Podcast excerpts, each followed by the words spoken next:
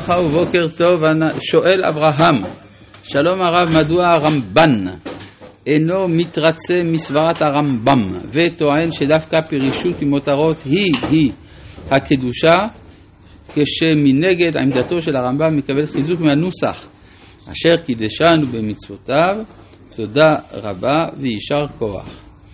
אה, שני דברים, א', דברי הרמב"ן בנויים על דברי חז"ל, כן, קדש עצמך במותר, במותר לך, מובא במדרשים.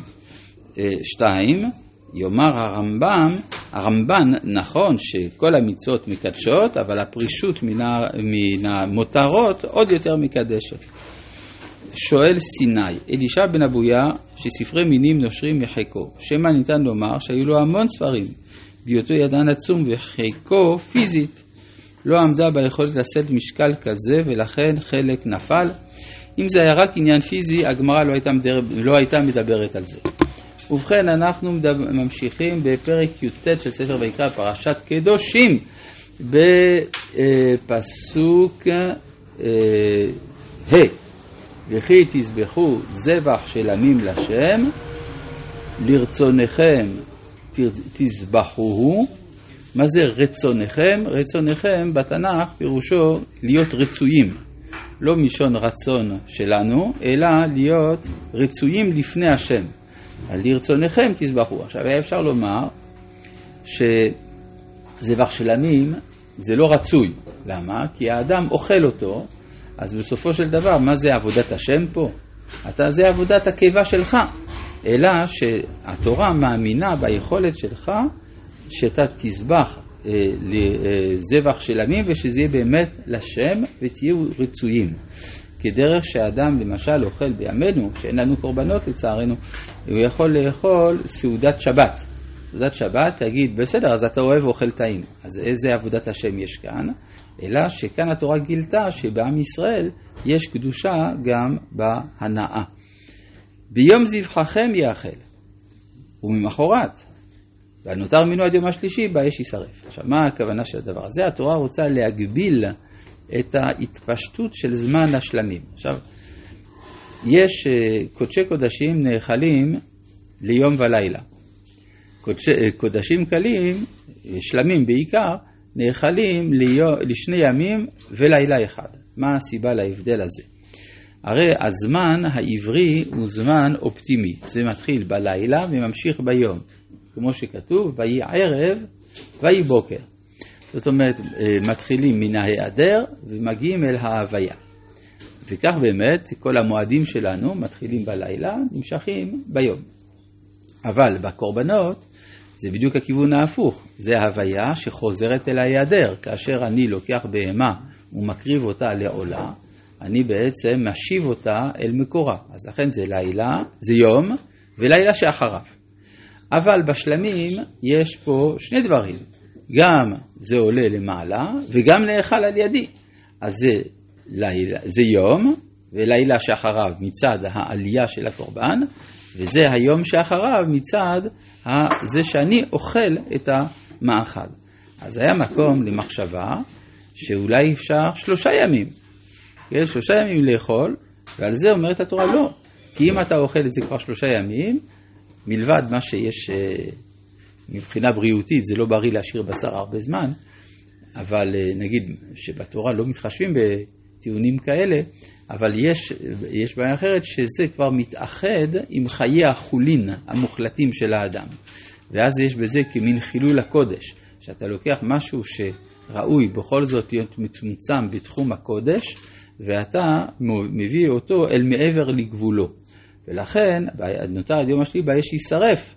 ואם החול יאכל ביום השלישי, פיגול הוא. לא ירצה. ואוכליו, עוונו יישא, כי את קודש השם חילל, ונחתה הנפש ההיא מהמאה. זאת אומרת, חיוב הכרת על אכילת נותר או פיגול, זה משום שאדם איננו כבר נותן יחס של קודש אל הקורבן, אלא הופך אותו לחולין. לכן הוא חילל את מגדע את קודש השם אלוהיו. כן? אה, לא, פה במקרה הזה זה אם החול יאכל ביום השלישי, כן, שהוא נאכל ביום השלישי. כן, נכון.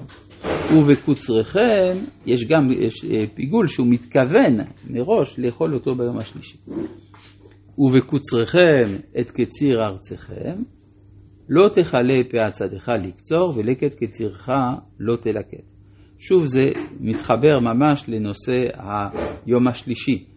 כלומר, האדם איננו משתלט באופן מושלם על עולמו. גם אם אדם הרי יכול לומר, אני עבדתי בשדה הזה, אני אה, עמלתי כדי שיצא היבול, אז היבול הוא שלי.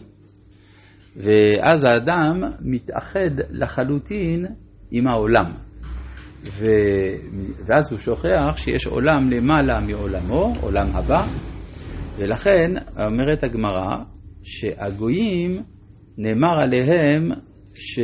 כלומר למה הם לא יורשים עולם הבא? משום שהם אינם מניחים פאה.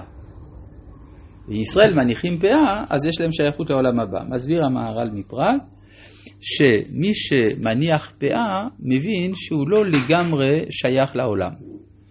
יש אה, בראשית רבה, נדמה לי סיפור על רומאי אחד שעשה סעודה לכל בני הכפר. אז הוא הזמין את כולם. הוא הזמין את כולם, כולל היהודים שבכפר, והיה שולחן מלא בכל טוב, אבל היה מאכל אחד שהיה קצת מקולקל. אז הוא הפך את כל השולחן. אז אה, שאלו אותו היהודים, מה, בגלל מאכל אחד אתה מבטל את הכל? אמר, אתם מדברים ככה כי לכם יש עולם הבא, לכן לא אכפת לכם שעולם הזה לא לגמרי מושלם. אבל אני, מה שיש לי זה עולם הזה, זה צריך להיות מושלם. כן, אז זה הרעיון של הפאה. הפאה מראה על זה שאדם איננו שליט לגמרי בעולמו. וכרמך, אותו דבר, יש אה, לא תעולל ופרת כרמך לא תלקט. יש אה, מלבד, יש פאה, יש, אה, יש, יש פאה בקציר, יש גם בכרם, עוללות, פרט ועוללות. עוללות זה, אה, זה אשכולות מדולדלים, גם הפרט. זה הקצה של האשכול שבו כבר אין, אין שני צדדים לשדרה, אלא יש רק שדרה בלבד. אז כל הדברים האלה אתה משאיר. אבל למה אז לעני ולגר תעזוב אותם, אני השם אלוהיכם? למה היה צריך להגיד, בסדר, אז אני משאיר את זה, זה קודש, אסור בכלל יהיה לקחת. אלא שהעני והגר, הם מייצגים את העולם הבא. מדוע? כי להיות עני או גר בעולם הזה, זה לא חיים. אז אה, לכן העני אין לו חלק בעולם הזה, אז יש לו חלק בעולם הבא, הוא מייצג לפחות את העולם הבא בעולמנו, אותו דבר לגבי הגר, שאין לו מקום משלו. לא תגנובו. לא אומרים את זה לגבי קורבן ביום השלישי שנותנים אותו לעני ולגר. נכון, כי הקורבן הוא מלכתחילה שייך להקדש. מה שאין כן, השדה זה לכתחילה שייך לבעלים. אז השאלה מאיפה אתה בא. כן, הקורבן זה מה שנשאר משולחנו של מקום. לעומת זה, הפאה זה מה שנשאר משולחנו של האדם, של אידיוט. לא תגנובו, אסור לגנוב. אה, זה המקור. זה המקור. מה שכתוב בעשרת הדיברות, לא תגנוב, אמרו חז"ל, לא תגנוב נפש. איך יודעים שזה לא תגנוב נפש? כי שם כתוב לא תרצח, לא תנאף. דברים שחייבים עליהם מיתה, אבל לא חייבים עליהם ממון. אז אה, לכן חז"ל אמרו לא תגנוב שבעשרת הדיברות זה על גנבת נפש, שחייבים על זה מיתה, ולא תגנובו שבפרשת קדושים זה על מה שאנחנו קוראים גניבה, שאדם לוקח בסתר את מה ששייך לחברו. ולא תכ... לכן אם אדם גנב, אל תגיד לו שהוא עובר על לא תגנוב, הוא עובר על לא תגנוב. אה, ולא תכחשו, ולא תשקרו איש בעמיתו. הדברים האלה נאמרו לגבי בית דין, שאדם ש... או בבית דין משקר, הוא עובר על לא תשקרו או לא תכחשו, כלומר הוא מתכחש לחוב שיש לו, לגבי עצם מה שהשקר שמחוץ לבית דין, מה שבני אדם רגילים לשקר, זה לא בכלל לא תשקרו, למרות שהרבה פעמים אנשים אומרים אסור לשקר, זה כתוב בעשרת הדיברות, זה לא נכון, זה לא כתוב בעשרת הדיברות, אבל זה רק למדנו את זה ממצוות עשה, מדבר שקר תרחק. לא מצד מצוות עשה, ומיוסת לא תעשה, כנראה בגלל שקשה בעולם הזה לא לשקר לגמרי, תמיד אנחנו אומרים דברים לא מדויקים. רבי